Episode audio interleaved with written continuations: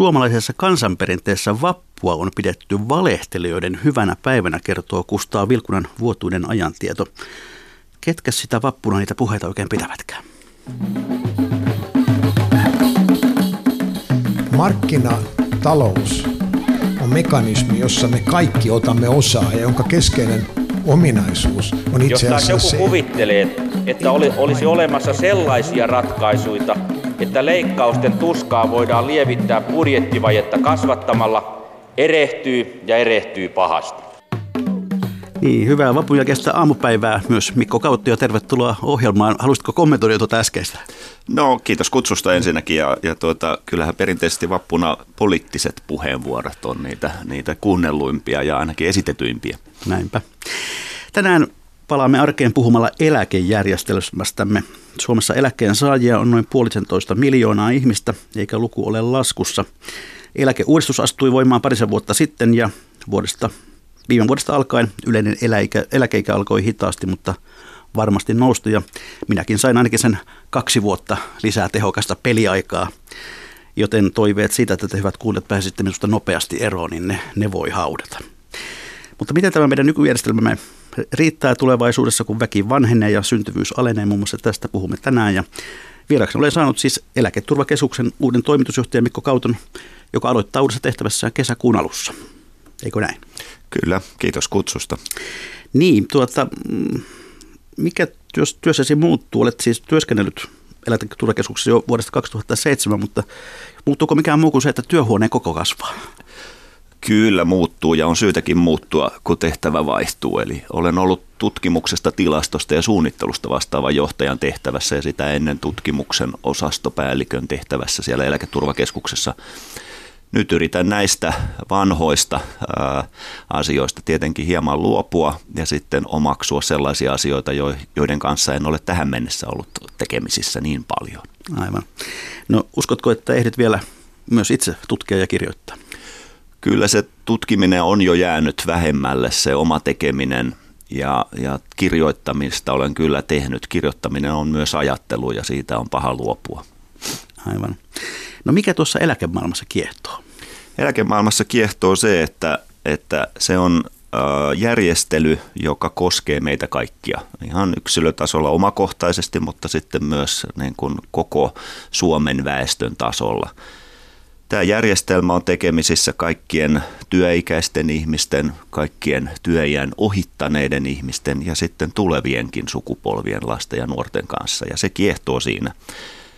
Se on järjestely, jossa on sekä maksuvelvoitteita että sitten niitä eläkeetuuksia, joita maksujen vastineeksi sitten jossakin tilanteessa on lupa, lupa saada. Ja järjestelmätasolla kyse on todella suurista summista. Kyllä, se on mittava instituutio, ei vain Suomessa, vaan kaikkialla maailmassa. Jokaisessa äh, yhteiskunnassa joudutaan miettimään se, että miten rahoitetaan äh, elämä siinä vaiheessa, kun, kun työ niin sanotusti loppuu. Ja kysymys on pitkälti niin kuin resurssien jakamisesta elinkaarella, säästämisjärjestelystä, joka on tehty sellaisella institutionaalisella tavalla, että se on tehokkaampi kuin se, että kukin meistä itse huolehtisi tästä tota, ää, vanhuuden varautumisesta. Aivan. Aiemmin oltiin syytingillä, mutta se on mennyt aikaa se. Hyvät kuuntelijat, tuttuun tapaan myös te voitte osallistua tähän ohjelmaan Yle Areenassa, mikä maksaa ohjelman sivulla. Sivun oikeassa reunassa on linkki keskustele tässä, tässä eläkkeistä. Sitä klikkaamalla voitte lähettää kommentteja ja kysymyksiä ja palaamme niihin sitten ohjelman loppupuolella myöskin Twitterissä. Tätä voi kommentoida tunnisteella mikä maksaa. Meillä tässä eläkemaailmassa on monenlaista toimijaa, on vakuutusyhtiöitä ja on, on telaa, melaa, finanssivalvontaa, valtionhallintoa, mutta mikä on Eläketurvakeskus? Eläketurvakeskus on, on tämmöinen työeläkealan eräänlainen keskuselin. Suurelle yleisölle olemme varmaan tunnettuja siitä, että teemme tutkimusta, tilastoja, laskelmia ja sitä kautta eläkealasta koskevaa tietoa näkyy sitten Eläketurvakeskuksen ulostuloina.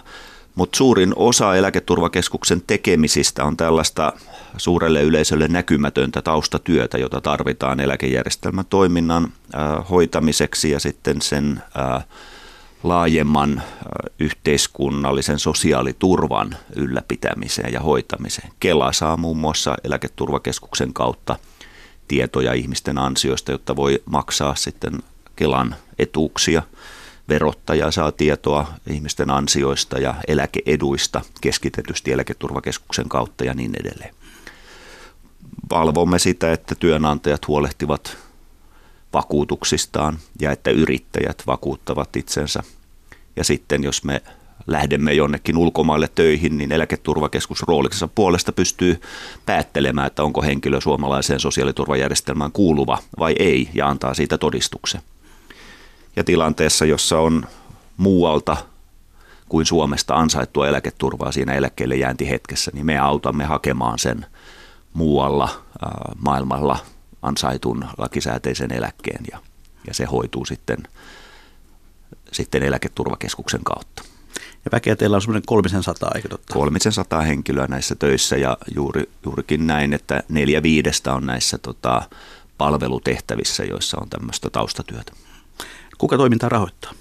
Toimintaa rahoitetaan eläkevakuutusmaksuista, eli käytännössä jokainen työnantaja ja, ja, ja työntekijä, yrittäjätkin ovat pienellä, pienellä osuudellaan Eläketurvakeskuksen toiminnan rahoittajia.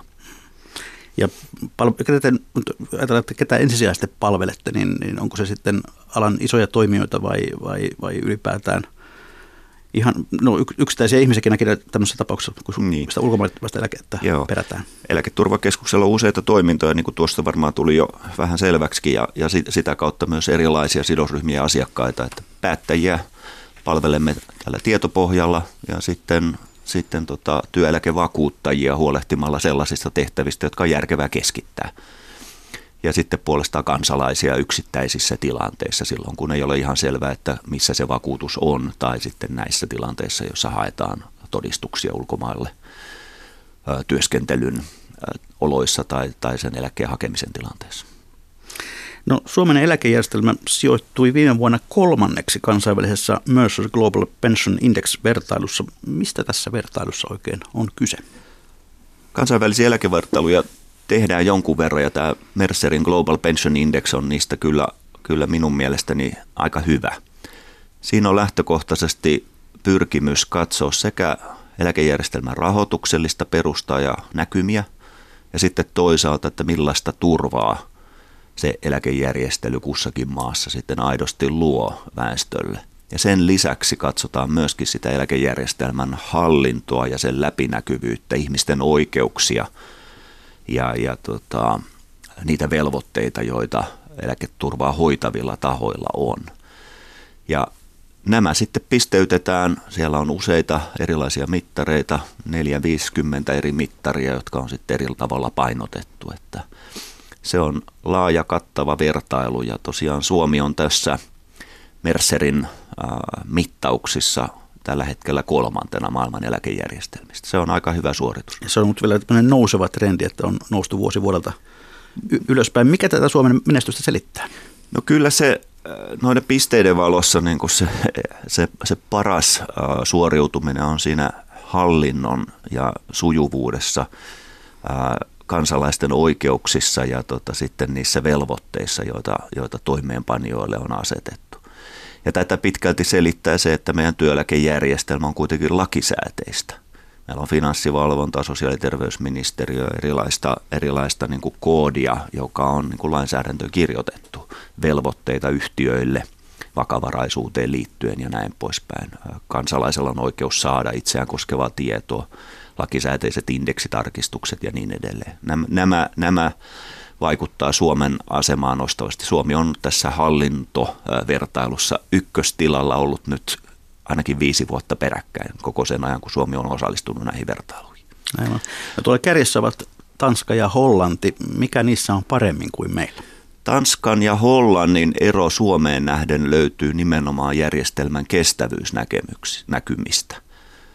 Tanska ja Hollanti on pitkälle tällaisia äh, kohtuullisen hyvän peruseläketurvan maita, joissa sitten täydennetään sitä tasaeläkettä, joka verovaroin kustannetaan, niin tämmöisillä lisäeläkkeitä lisäeläkkeillä, jotka on sovittu työn perusteella työnantajien ja työntekijäjärjestöjen kesken. Siellä on kollektiivista turvaa, joka on pääsääntöisesti etukäteen rahastoitu. Eli tässä suhteessa se kestävyysnäkymä on suomalaista järjestelmää parempi. Meillähän vain osa tulevista eläkevastuista on etukäteen rahastoitu. Ja Mercer näkee, että Suomessa nämä kestävyysnäkemät ovat väestön ikääntymisen, sitten meidän talouskasvua koskevien näkymien ja toisaalta tämän rahoitusjärjestelyn takia heikommat kuin vaikkapa nyt sitten Hollannissa ja Tanskassa. No, kun näissä kahdessa maassa on huomattavasti suuremmat eläkevarat tallessa, niin onko sieltä jotenkin oltu paljon kaukonäköisempiä ja aloitettu niiden kerryttäminen jo paljon varhemmin kuin Suomessa, vai miten tämä selittyy, että niillä on niin paljon enemmän rahaa siellä ikään kuin jemmassa? Joo, siis no kummankin maan osalta varmaan omat selitykset. Tanskan tällaiset lisäeläkkeet tai työperusteiset eläke, eläkkeet on tutkijoiden mukaan syntyneet vähän niin kuin vahingossa. Ne on, ne on, ne Onnellinen on, sattuma. No on, on, siellä, siellä on nähty, että se, se verorahoitteinen kansaneläketurva, joka on kohtuullisen hyvätasoinen, niin ei kuitenkaan ole riittävä niihin kaikkiin tarpeisiin ja toiveisiin nähden. Ja sitten, sitten on työmarkkinajärjestöjen kesken lähdetty rakentamaan sellaista järjestelmää, että pistetäänpäs tähän näin omarahoitteisesti vähän päälle. Ja vähitellen vuosi vuodelta on, on ruvettu laittamaan vähän lisää ja lisää ja lisää rahaa. Tällä hetkellä siellä on jo aika huikea ää, maksu työntekijällä ja työnantajalla siihen lisäeläkejärjestelyyn, ja näin se on kasvanut. Siellä keskustellaan, että oli, oliko tämä nyt se sopiva taso vai, vai kuinka tässä oli tarkoitus edetä. Hollannissa puolestaan on pitkään ollut tämmöinen ähm, työmarkkinaperusteinen järjestely, joka ei ole siis Hollannin parlamentissa sovittua, mutta on, on, on kollektiivisiin sopimuksiin perustuva ja erilaisia alakohtaisia sopimuksia ja, ja, ja vakuutusjärjestelyjä. Ja niissä on sitten lähtökohtaisesti aloitettu niin, että ruvetaanpa saman tien rahastoimaan tämä. Että kaikki se, mikä, mikä ikään kuin sen lakisääteisen eläkkeen päälle tulevaisuudessa maksetaan, se pitää etukäteen säästää ja rahastoida ja pistää poikimaan. Mikko, Mikko Kautto, tuossa Mercerin vertailussa oli viime vuonna mukana kolmekymmentäneljä maata. Kuinka helppoa ylipäätään on verta eri maiden eläkejärjestelmiä? Ovatko ne vertailukelpoisia? No eihän se ihan helppoa ole, kun järjestelyt on, on erilaisia. Se on, siinä on se sama pulma kuin appelsiinien ja omenien vertailussa, että kaikki äh, järjestelyt, vaikka niillä voi olla sama nimi, eivät kuitenkaan ole saman sisältöisiä. Mutta se, että Mercer kuitenkin ottaa niin monta erilaista ulottuvuutta huomioon, niin tekee siitä vertailusta hyvän ja hyvälaatuisen. Musta siinä oleellista on kyllä se, että, että ollaanko siellä jossakin viiden parhaan joukossa vai, vai viiden heikomman joukossa. Että, että ne yksittäiset pisteet ei nyt varmaan ole sellaisia, joita kannattaa ihan, ihan ainakaan desimaalin tarkkuudella tuijottaa, vaan se, että pärjääkö siinä ylipäätään ja minkälaiseen referenssiryhmään asettuu. Suomi on hyvässä seurassa, ja yksi yhteinen piirre näille hyville eläkejärjestelmille on se, että, että näissä maissa aktiivisesti seurataan, arvioidaan, lasketaan, mietitään ja varaudutaan. Eli, eli on suunnitelmallista eläketurvan hoitamista ja kehittämishalua. Aivan. No kuinka omaperäinen tämä suomalainen eläkejärjestelmä kansainvälisessä vertailussa on? Kyllä suomalainen järjestely on omaperäinen, mutta niin ovat varmaan kaikki muutkin.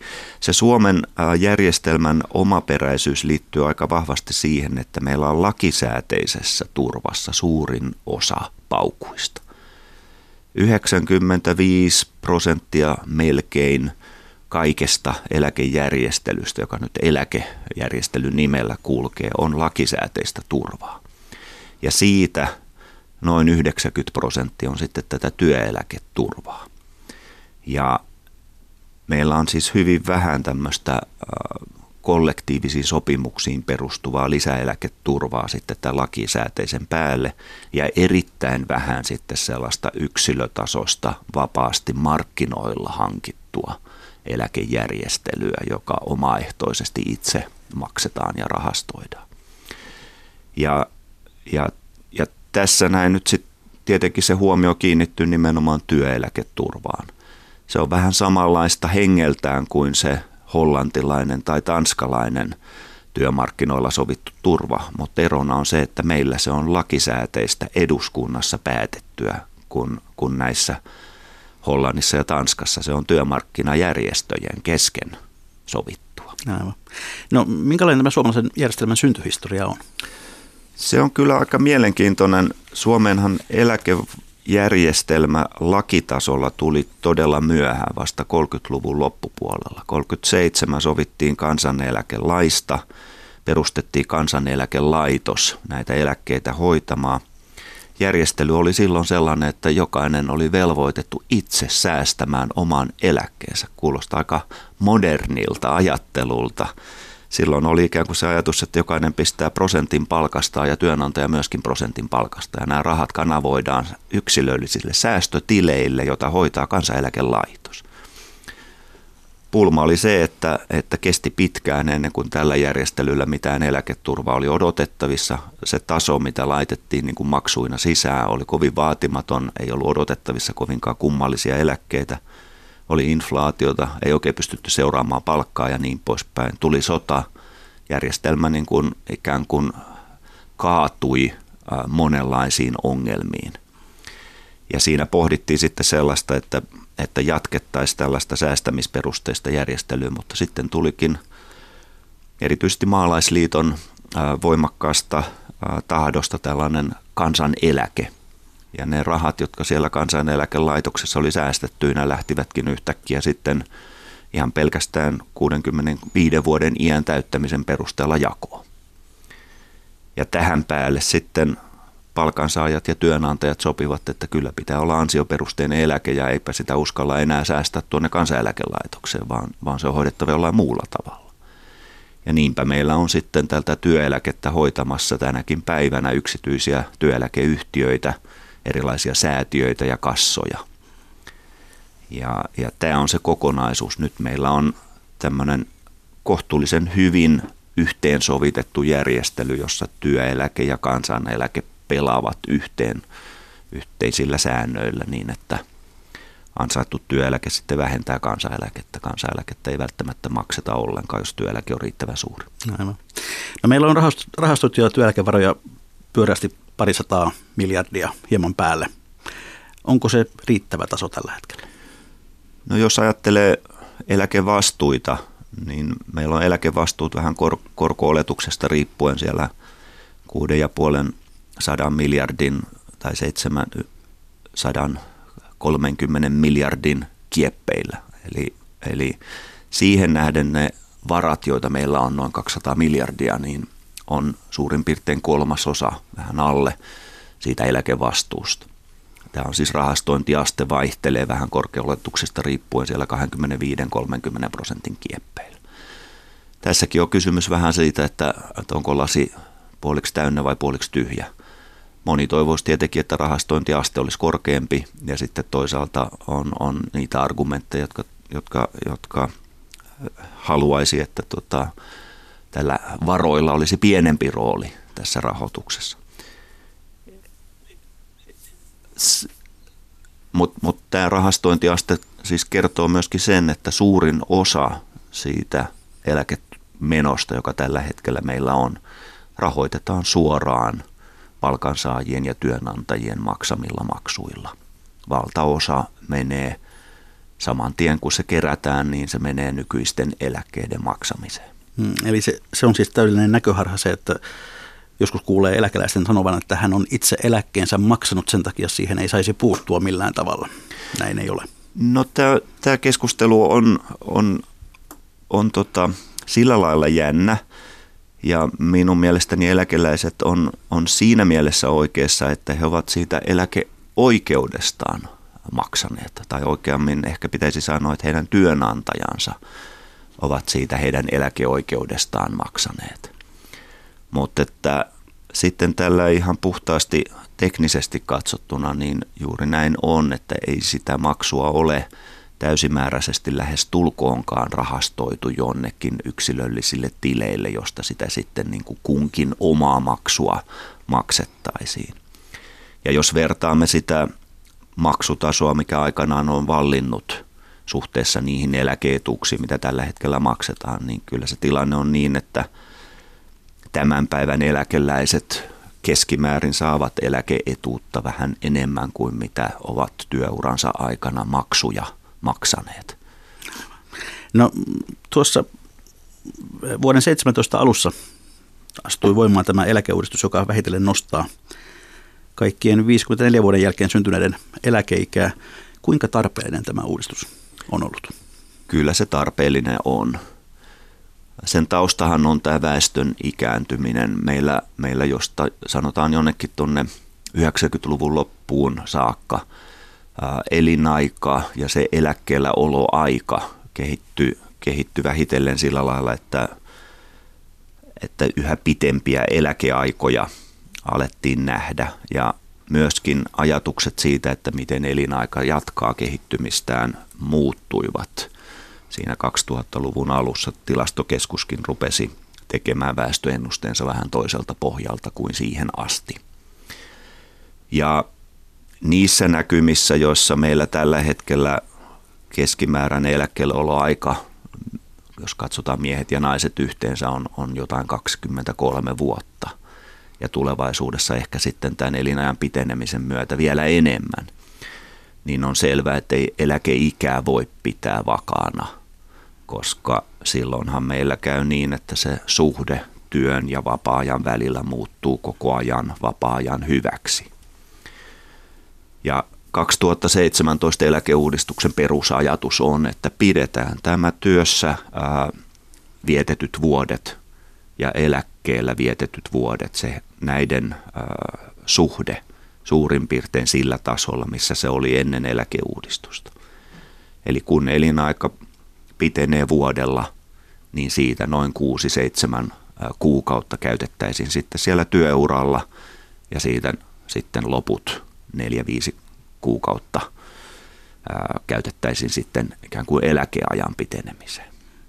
No se on vielä hyvin tuore uudistus, mutta, mutta joko sen vaikutuksia näkyy?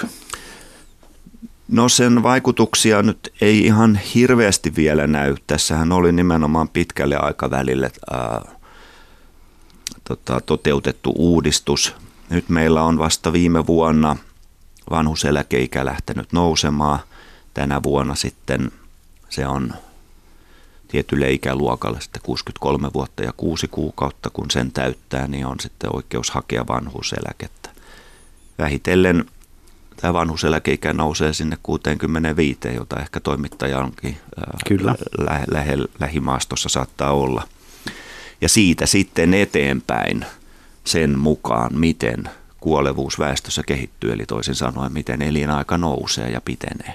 Ja sitten tämä, tämä tällainen niin kuin suhteutus sen työn ja vapaa-ajan välille, se, se alkaa siinä pelata sitten.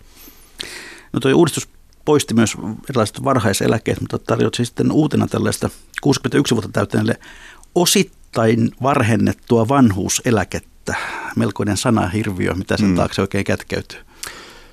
Sen taakse kätkeytyy halu huolehtia siitä, että eläkejärjestelmä antaa eläkeikää lähestyville sellaisia joustavia elementtejä, jossa yksilöt voi itse omaa elämäänsä suunnitella ja siinä elämäntilanteessa on ehkä miettiä sitä eläkkeelle siirtymistä vähän ähm, joustavammalla tavalla kuin että meillä olisi vain yksi äh, lakisääteinen vanhuuseläkeikä, johon saakka työskennellään ja siitä eteenpäin sitten oltaisiin eläkkeellä.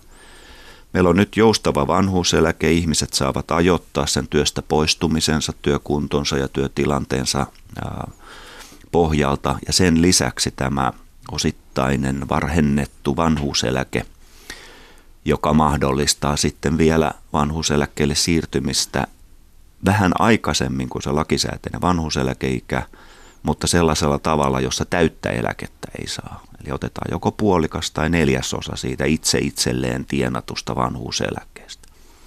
Jos se varhennettuna ottaa, siihen tehdään varhennusvähennys.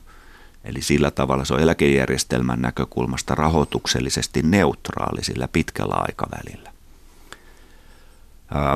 Tämän järjestelyn voi myös siis lykätä. Eli, eli ei ole pakko varhentaa, vaan sen voi ottaa siinä lakisääteisessä vanhuseläke- tai alimmassa vanhuseläkeiässä tai sen jälkeenkin. Ja sillä lailla keventää työtahtia. Mainio, mainio tuota, ajatus sinänsä. Eli onko se nyt näin kärsittäen, tuota, että jos ei arvele elävänsä ihan hirveän vanhaksi, niin se kannattaa ottaa, mutta jos, jos, jos, jos niin sitten taloudellisesti se ei kannata. Joo, Eläketurvakeskus toteutti tässä, tässä tota, ensimmäisenä vuonna, kun, kun tämä osittainen vanhuuseläkejärjestely tuli, niin tämmöisen puhelinhaastattelututkimuksen, jossa kysyimme, että niitä, niitä tota, motiiveja ja ajatuksia tämän, tämän vanhuus, osittaisen vanhuuseläkkeen ottamisen suhteen. Kyllähän siellä toistui tämmöinen niin kuin taloudellinen liikkumavara ja sitten ajatus siitä, että omaa elinaikansa pituutta ei voi tietää, jolloin moni juuri ajattelee siitä näkökulmasta, että paras ottaa nyt sitten saman tien sieltä jotakin ottaa ulos. Ottaa juosta. No näin. Tietenkin pitkällä aikavälillä, jos sitten sattuisikin elämään, niin kyllä siitä sitten yksilötasolla se, se sitten tu, tulee sitten siellä jossakin vaiheessa vastaan, että olikohan tämä sittenkään ihan viisas, viisas ratkaisu noin, noin niin kuin ra, ra, rahojen ää, eläke-etuuden niin kuin tason näkökulmasta. Hyvät kuuntelijat, kuuntelette ohjelmaa Mikä maksaa, jossa vieraana on Mikko Kautto, Eläketurvakeskuksen uusi toimitusjohtaja, joka aloittaa tässä tehtävässä kesäkuun alusta. Tämä suomalainen eläkejärjestelmä, se on semmoinen ikuinen keskustelunaihe ja eläkepommilla aina väillä uhkaillaan. Mitä tutkimukset kertovat siitä, miten hyvin me luotamme nykyiseen eläkejärjestelmään? Tässäkin on hyvä katsoa kansainvälistä taustaa vasten tätä suomalaisten niin kuin eläkeosaamista ja luottamusta. Eurostatin kyselytutkimusten mukaan Euroopan unionin maista eniten äh, tiedetään eläketurvasta ja osataan ja luotetaan eläketurvasta, niin Hollanti, Tanska ja Suomi. Samat Eli, maat kuin tuossa Mösserinkin. Kyllä, ja, ja siitä nyt voi ehkä ajatella niin, että jos järjestelmä on kohtuullisessa kunnossa, myös kansalaisten luottamus siihen on kohtuullisella tasolla. Suurin osa väestöstä luottaa suomalaiseen eläkejärjestelmään. Se taso on noin kuudenkymmenen prosentin kohdalla. Ja, ja se on siis kansainvälisesti ihan, ihan hyvä taso. No tuota, jos hieman vielä katsomme tätä noin niin kuin sukupolvittain, niin, niin ketkä ovat suomalaisen eläkejärjestelmän ikään kuin voittajat, ketkä ovat sen suurimman taakan kantajat? No tätä voi lähestyä sillä lailla, että, että katsotaan niin kuin eri ikäluokkia ja, ja, ja, ja syntymävuosittain, jos sitä ajattelee, niin kyllähän suuria voittajia tietenkin ovat sellaiset ä, ikäluokat, jotka ovat päässeet eläke-etuuksien piiriin ehtimättä olla kauhean pitkään siinä rahoittajan ä, roolissa. Mutta toisaalta sitten nämä ikäluokat, puhutaan kaksikymmentä- ja kolmekymmentäluvulla syntyneistä, eivät kyllä kauhean suuria eläkkeitä sitten ehtineet saada. Eli se ikään kuin hyöty on korkea, mutta noin niin kuin rahana se arvo ei ehkä sitten niin hirveän suurelta tunnu tänä päivänä. Tällä hetkellä eläkkeellä olevista ikäluokista, jotka ovat sitten, sitten neljäkymmentäluvulla ja osin jo sitten viisikymmentäluvullakin syntyneitä, niin heilläkin se tilanne on, että kyllä se noin keskimäärin on niin, että niille maksuille, joita työhistorian aikana on kerätty, on ollut saatavilla kohtuullisen hyvä tuotto eläke-etuina. Ja mitä nuoremmasta ikäluokasta on kyse, sitä pienempi tämä hyötysuhde tällaisella sisäisellä tuotolla laskettuna on. Mutta se on kuitenkin positiivinen. Eli sieltä kuudenkymmenen luvun lopulta, seitsemänkymmentäluvulla, kahdeksankymmentäluvulla syntyneille se laskennallinen sisäinen tuotto niille maksuille on tuommoista kahden prosenttiyksikön luokkaa. Ja julkisuudessa on aika ajoin vaadittu työeläkkeiden taitetusta indeksistä luopumista, ja se asiassa tehtiin jopa kansalaisaloite eduskuntaan. Näin niin kuin sukupolvien tasa-arvon näkökulmasta, niin miten, miten sinä arvioit näitä vaatimuksia? No tässä tietenkin on kysymys siitä, että millaista indeksiä nyt sitten olisi tämän nykyisen indeksin tilalla. Nykyinen indeksihän on sellainen, että se kahdeksankymmentä prosenttisesti ottaa huomioon kuluttajahintojen muutoksen ja sitten siihen päälle kaksikymmentä prosenttia painolla otetaan huomioon ansiotason muutosta. Eli se säilyttää ostovoimaa ja vähän vielä parantaa sitä. Ja nyt sitten vaatimukset työeläkeindeksin muuttamiseksi ovat luonteeltaan sellaisia, että kasvatettaisiin tämän ansio-osan painoa ja vähennettäisiin sen kuluttajahintaosuuden painoa. Mitä enemmän sitä ansio-osuuden painoa laitettaisiin, sen kalliimpi järjestely olisi. Ja luonnollisesti ne hyödyt näistä ratkaisuista koituisivat nyt eläkkeellä olevien eduksi, koska he eivät lainkaan olisi rahoittamassa tätä eläke-etuuksien parantamista. Ja ne, jotka taas sitten ovat siellä rahoittajapuolella, rahoittavat tätä uutta ratkaisua, jos sellainen tulisi. Ehkä saisivat sitten jossain vaiheessa hyötyäkin siitä korkeammasta indeksistä, mutta meidän laskelmiemme mukaan eivät kuitenkaan nettomääräisesti olisi niitä hyötyjiä. Eli siinä on kyseessä tällainen, tällainen tota, muutos, joka olisi sukupolvien oikeuden, välisen oikeudenmukaisuuden näkökulmasta vähän kyseenalainen. Aivan. No käännetäänpä sitten katseita tuonne tulevaan. Eläketurvakeskus julkaisi helmikuussa raportin pitkän aikavälin laskelmistaan, jotka ulottuvat aina vuoteen kaksituhattakahdeksankymmentäviisi. On siis todennäköistä, että me kaksi emme tuona vuonna ole puimassa sitä, että miten hyvin laskelmat osuvat kohdilleen, mutta, mutta miten ylipäätään noin pitkälle ajalle pystyy tekemään ennakkolaskelmia, jotka ovat luotettavia? No tässä on kaksi osaa. Laskelmia pystyy tekemään vaikka kuinka pitkälle ja sitten tämä luotettavuus, että toki mitä pitemmälle aikavälille laskelmat tehdään, sitä suurempi epävarmuus niissä on. Nyt kannattaa ajatella, että laskelmia tarvitaan eläkejärjestelmän ylläpitämiseksi ja myöskin sen takia, että tämä järjestely, joka meille on tärkeä, on, on ennustettava. Se on yksilötasolla minusta se se tärkein asia, että meillä on jonkinlainen tuntuma siitä, että minkälaisissa kantimissa tämä järjestelmä on, jotta voimme tehdä omaa elämäämme koskevia päätelmiä myöskin, myöskin tästä, tästä käsi. Ja sen, sen takia tarvitaan näitä pitkäaikavälin laskelmia ja huomauttaisin nyt tässä vielä senkin, että, että tällä hetkellä työelämään astuva nuori on ehkä siellä kaksituhattakahdeksankymmentäluvulla eläke-etuuden saaja. Että siinä mielessä se on ihan, ihan relevantti laskelma, horisontti tästäkin näkökulmasta. Aivan. No jos mennään tuohon sisältöön, niin mitkä ovat ne päällimmäisemmät havainnot? Miltä tämä til- kehitys näyttää? No mä jakaisin tämän kahteen, että et on tämmöinen lyhyen ja keskipitkän aikavälin näkymä, joka näyttää minusta hyvältä. Ja sitten meillä on pitkän aikavälin näkymä, joka näyttää haasteelliselta. Ja miksi se pitkän aikavälin näkymä haasteelliselta näyttää, johtuu meidän väestöstä, väestön kehityksestä. Tilastokeskuksen väestöennusteessa katsotaan kuolevuutta, syntyvyyttä ja maahanmuuttoa ja maasta muuttoa. Ja erityisesti nyt kuolevuuden osalta näyttää siltä, että meidän suomalainen yhteiskunta aika hienolla tavalla on pystynyt ihmisten elinvuosia lisäämään. Meillä on siis hyvä yhteiskunta, jossa pitkään eläminen on yhä todennäköisempää. Ja toisaalta meillä syntyy kovin vähän lapsia tällä hetkellä. Ja myöskään maahanmuutto, jota Suomeen suuntautuu, ottaen huomioon myös Suomesta poismuuton, ei ole sellaisella tasolla, että se korvaisi tätä vähentynyttä syntyvyyttä. Ja näin siellä laskelmien, äh, laskelmien niin kuin perusviesti on se, että meillä työikäinen väestö supistuu ja eläkkeensaajien lukumäärä kasvaa. Ja ehkä konkretisoin tätä sillä tavalla, että kun tämän väestön kääntää työllisiksi ja eläkeläisiksi, niin meillä tällä hetkellä on kaksi pilkku neljä miljoonaa ihmistä, jotka ovat työllisinä ja yksi pilkku viisi miljoonaa ihmistä, jotka ovat eläkkeen saajia.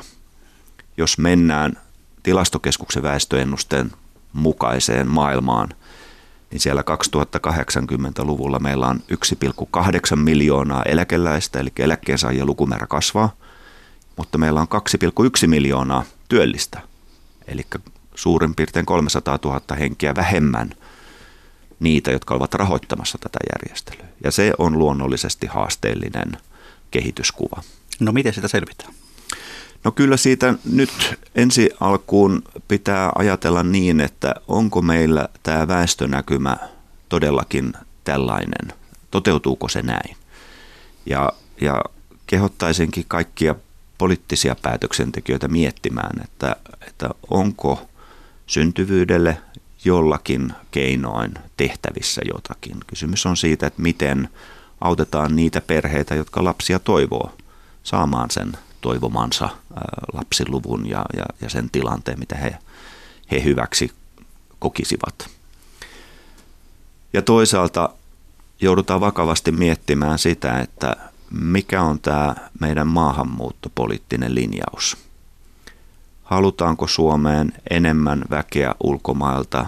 Mistä sitä haluttaisiin? Kuinka nämä tulijat integroitaisiin suomalaisille työmarkkinoille niin, että he olisivat täällä mukana rahoittamassa näitä meidän järjestelmiä ja toisaalta sitten pitkällä aikavälillä tietenkin niistä hyötymässäkin?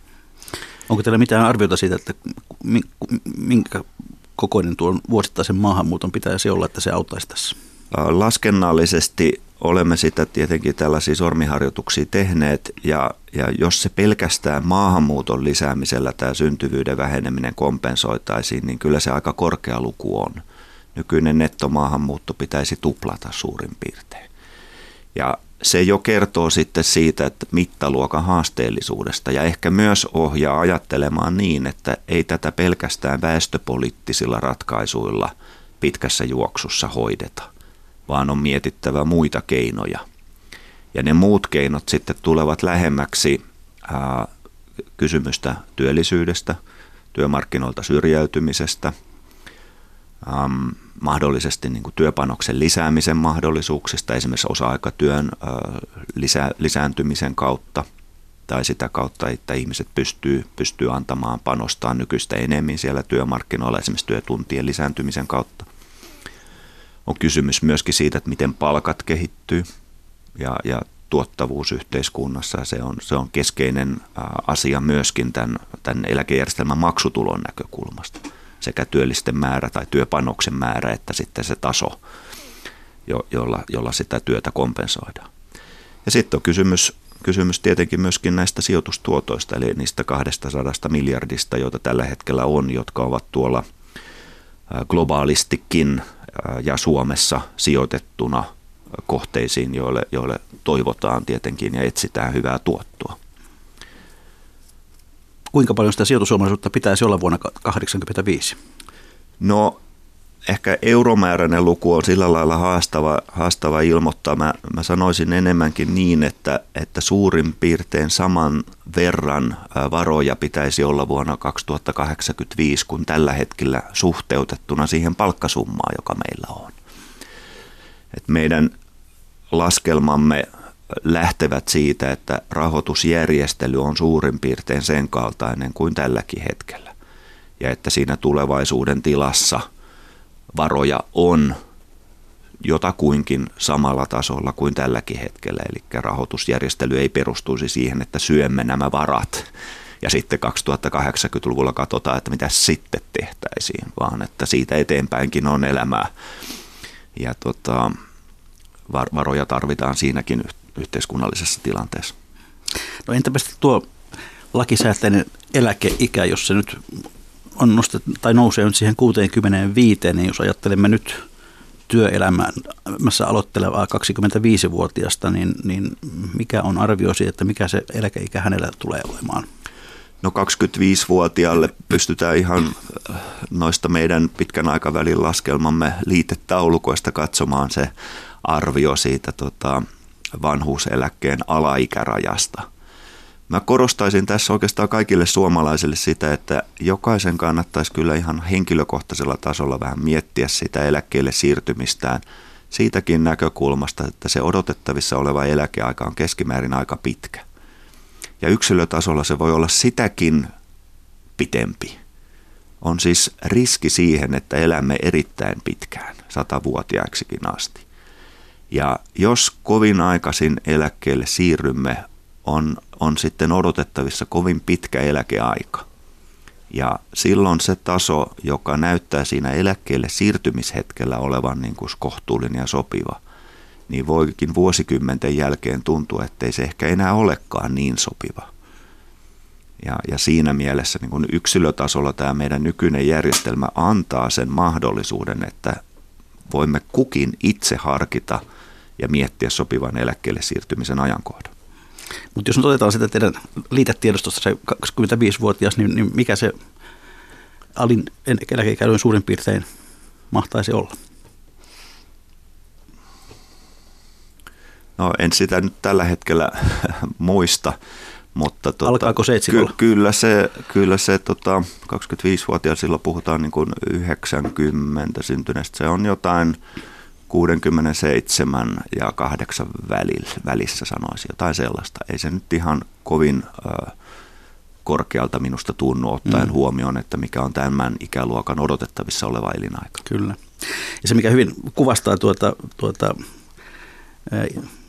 pitkäikäisyytemme lisääntymistä, kollega muun muassa sanoi kerran tuota, että vielä yhdeksänkymmentäluvulla, jos joku ihminen lehden levikkelulla täytti sata vuotta, hän se tehtiin ehdottomasti juttu.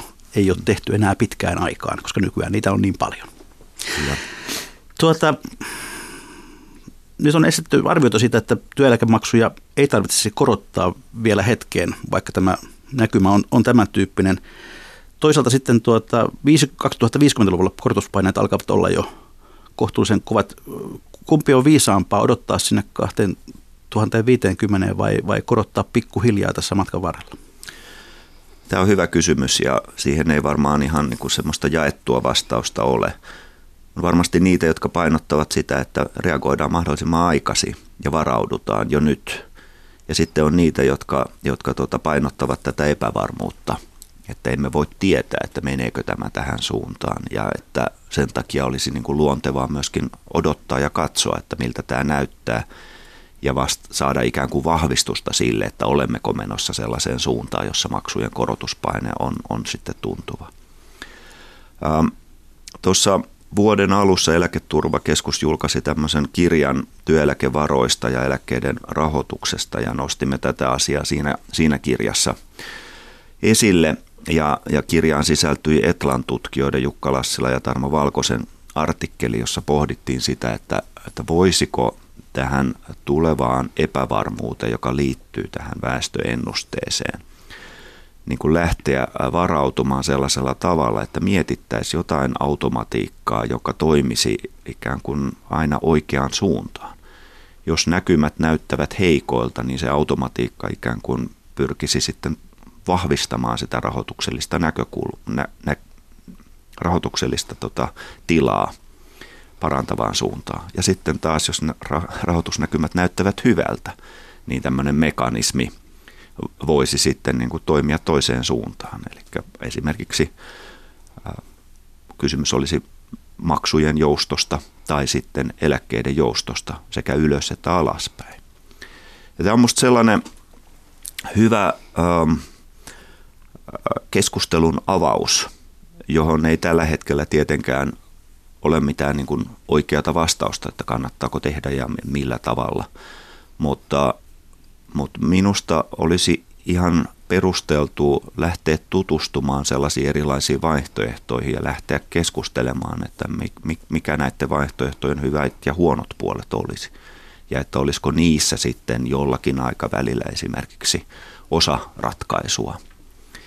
Tämä on tämmöinen, tämmöinen olisi sitä pitkän aikavälin ää, varautumiseen liittyvää, liittyvää niin kuin varovaista ää, toimintaa, jolla pyrittäisiin turvaamaan se, että itse kukin meistä ja kuulijoista saisi ne tulevat eläkkeensä suurin piirtein sellaisella tasolla kuin mitä ne nyt, nyt, nyt ovat. No, nykyiset kaksivitoset elävät myös tällaisessa pätkätyöyhteiskunnassa. Kuinka suuri riski se on eläkekertymän kannalta, että ei, ei synny enää klassisia kokoaikaisia pysyviä työsuhteita? Suomalainen eläkejärjestelmä siis tämän niin kuin eläkkeen karttumisen näkökulmasta ää, ei katso sitä, että millaisessa työsuhteessa me olemme. Vain ansio eli palkka ratkaisee. Ja siinä mielessä eläkettä kertyy myös niistä lyhyistä pätkistä, kunhan vaan ansiota on vähän yli, yli tai kuudenkymmenen euron kieppeillä ja siitä, enem, siitä eteenpäin. Tällöin niin kuin eläkeoikeutta tulee. Eli pätkiä tekevien osalta ei kannata huolehtia siitä, etteikö niistä pätkistä eläkeoikeutta kerry. Että niitä pätkiä vaan pitää olla sitten riittävästi. Juuri näin. Eli kysymys on sitten siitä, että niitä pätkiä olisi vuositasolla sitten kuitenkin kohtuullisesti, että se vuositason ansio olisi sellainen, josta sitä eläkeoikeutta riittävästi kertyisi. Ja näinhän ei aina tietenkään ole, kun, kun tota pätkien väliin mahtuu niitä he, tilanteita, jossa, jossa tota ansioita ei saa. Aivan. No, Mikko Kautto, suositteletko nykynuorille yksityistä eläkesäästämistä? En. Mä suosittelen nuorille sitä, että huolehtivat niin kuin työllistettävyydestään, eli hankkivat sellaista osaamista ja koulutusta, jolle on käyttöä työmarkkinoilla.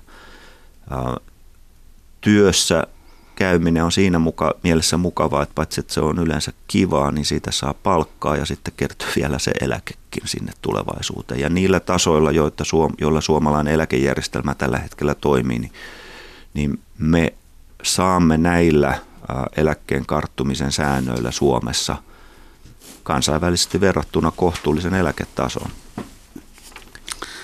Sitten vielä yksi kysymys. Työkyvyttömyyseläkkeet. Niiden määrä on jossain määrin kasvanut ja yhä nuoremmat jäävät masennuksen takia työkyvyttömyyseläkkeelle. Onko tämä sellainen yksi uhka, joka rapauttaa meidän järjestelmämme? No se on, se on musta, musta ikävä asia erityisesti näiden ihmisten kannalta, joilla tämmöisiä mielenterveyteen liittyviä vaikeuksia on. Koko työeläkejärjestelmän rahoituksen kannalta on kyseessä kuitenkin Pieni, pieni asia, jos puhutaan siis nimenomaan masennuksesta ja nuorista. Um, se määrä on kuiten, kuitenkin niin kuin kohta, kohtalainen siis siinä mielessä, että se ei ole se rahoituksellinen niin kuin ensisijainen haaste, joka sieltä tulee. Mutta kyllähän se niin kuin eläkevakuuttajien näkökulmasta on, on ikävä tilanne, että meillä on nuoria, jotka joutuvat työkyvyttömyyseläkkeen piiriin. Ne tulee yleensä määräaikaisena ja kuntoutustukina sillä lailla, että ei se peli kokonaan ole pelattu. Ja tietenkin työeläkevakuuttajat parhaansa mukaan pyrkii auttamaan näitä henkilöitä kuntoutuksen ja muun, muun keinoin siihen, että se työhön palaaminen olisi mahdollista. Mutta viime vuonna siis tosiaan tämä työkyvyttömyyseläkkeelle siirtyminen lisääntyi ja tällä hetkellä me Eläketurvakeskuksessakin yritämme selvitellä, että minkälaisista syistä tämä mahtaa johtua. Sitä niin kuin yhtä oikeaa vastausta ei vielä ole oikein tarjottavissa. No Mikko Kautto, kaiken tämän tiedon varassa, mikä sinulla nyt on, niin miten kehittäisit tai muuttaisit suomalaista eläkejärjestelmää vai onko siihen sellaiseen tarvetta? Minusta suomalainen työeläkejärjestelmä on perusteeltaan fiksu. Se on rahoitukselliselta pohjaltaan tällä hetkellä aika hyvässä kunnossa. Se tarjoaa kohtuullista eläketurvaa eläkeläisille ja eläkkeelle siirtyneille. Että semmoisia isoja remontteja ei minusta ole tarpeen tehdä. Ja sitten samaan aikaan koko ajan eläkejärjestelmässä on jotakin pientä, jota, jota mietitään ja yritetään parantaa. Tällä hetkellä esimerkiksi yrittäjien eläketurva on sellainen, joka, joka olisi minusta jonkinlaisen niin kuin, uudistamisen tarpeessa. Yrittäjillä on aika paljon kritiikkiä siihen, että millä tavalla tämä yrittäjien eläkevakuuttaminen hoidetaan. On, on epäluottamusta siihen, että onko se maksu ja sille saatava vastine niin kuin sopivassa suhteessa. Ja on, on kritiikkiä siitä, että järjestelmä on byrokraattinen ja, ja tota, joustamaton. Ja näissä on niin kuin paljon, paljon tota, syytä katsoa sitä järjestelmää ja yrittää sitten etsiä tietä parempaan mutta sen yhteisen näkemyksen löytäminen ei aina ole yksinkertaista. Aivan. Vilkaistaan hieman tätä yleisökeskustelua. Täällä muun muassa pohditaan sellaista, että, että kun suuret ikäpolvet poistuvat keskuudestamme, niin se vähentäisi eläkeläisten määrää olennaisesti, mutta se ei taida nyt ihan mennä näin. Niin, ja se johtuu juuri siitä, että elinaika pitenee. Juuri näin. Eli meillä on toki sellainen niin kuin suurten ikäluokkien suuri joukko eläkkeellä olevia tällä hetkellä. Heilläkin elinaika pitenee, mutta sitten heitä perässä tulleilla ikäluokilla, joita on määrällisesti vähemmän, niin sitten se elinaika on heillä vähän pitempi niin, että eläkkeensaajien lukumäärä ei tästä ole pienenemässä. Et laskennallisesti se työeläkemeno on siellä joskus kaksituhattakolmekymmentäluvun jälkeen suhteessa palkkasummaa hieman laskemassa, mutta sen jälkeen se on jälleen, niin kuin tässä kesk- ohjelmassa keskusteltiin, niin näyttäisi nousevan sen takia, että meillä Aivan. työikäistä väkeä on vähemmän. No sitten kysytään, että kun meillä on kerran eläkerahasto, jossa on satoja miljardia rahastoituna, niin milloin ne rahat käytetään? Rahoja käytetään koko ajan. Ja tuossa Tässä varmaan viitataan siihen, että, että puretaanko ne jossakin vaiheessa. Niin, ju, juuri näin, että, että, että kysymys on ikään kuin sellainen, että, että sinne on rahastoitu ja ne pitäisi kaikki nyt sitten pistää ulos. Mutta niitä on rahastoitu sinne sieltä, sieltä tota kuusikymmentäluvulta lähtien jossain määrin, mutta varsinaisesti vasta yhdeksänkymmentäluvulla niin kuin voimakkaammin. Eli jokaiselle meistä, jotka ovat työeläketurvaa kerryttäneet, on rahastoitu osa siitä maksusta. Ja kun me sitten aikanaan siirrymme eläkkeelle, nyt työssä olevat, niin me saamme tätä rahastoitua osaa vastaavan osan siitä eläkkeestämme sieltä rahastoista. Ja tällä hetkellä eläkkeellä olevat saavat osan siitä kuukausieläkkeestä rahastosta ja osan, joka Ju, tulee suora, suoraan sieltä. Jos rahasto tyhjenee, niin se, se tarkoittaa sitä, että siinä vaiheessa on olemassa ikäluokkeella ei ole enää mitään Juuri eläketurvaa näin. Ja siihen ei varmaan ei voida mennä. Juuri Sitten, näin, eli rahastot, rahastot ovat koko ajan käytössä ja niitä käytetään juuri sen verran kuin mitä yksi, itse kullekin on rahastoitu. Vanha tuttavamme Erik Hellström kommentoi, että eläkeyhtiöiden voiton tavoittelu asuntosijoituksesta nostaa vuokria ja vastikkeita siinä määrin, että kymmenet tuhannet eläkeläiset joutuvat tinkimään monista muista välttämättömyyshyödykkeistä, aika ristiriitaista hyvinvointipolitiikkaa.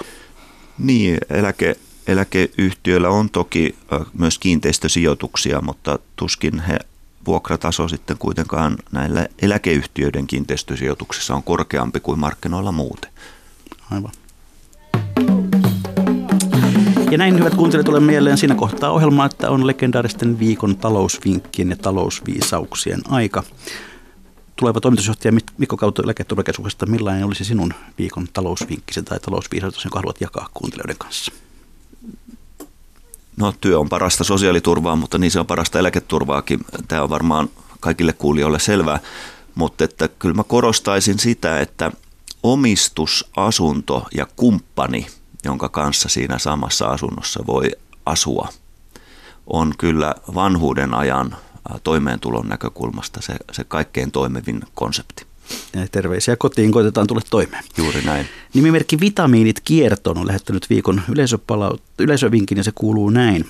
Parin kolme kuukauden päästä viimeistään alkaa jo seuraava marjasato valmistua. Nyt on korkea aika tarkistaa oman pakastimen tilanne ja alkaa syödä vanhaa satoa loppuun. On melkoista energian hukkaa, jos pakastimessa on vielä viimekautisia marjoja, kun uusi marjakausi alkaa. Kiitoksia tästä vinkistä. Kiitoksia Mikko Kautto. Mitä arvelet, mikä on sinun eläköitymisikäsi? Vai ajatteletko edes sellaista vielä? En ajattele sellaista vielä. Minulla on niin kuin tämä lakisääteinen eläkeikä kuusikymmentäviisi vuotta ja kaksi kuukautta on tämä ikään kuin alin ikä, jossa voisin siirtyä vanhuuseläkkeelle, mutta en ajattele sitä tällä hetkellä. Aivan. Siihen on liian pitkä siihen, aika. Siihen on aikaa. Kiitoksia Mikko Kautto, kiitoksia hyvät kuuntelijat. Mikä maksaa, sitä me ihmettelemme jälleen viikon kuluttua.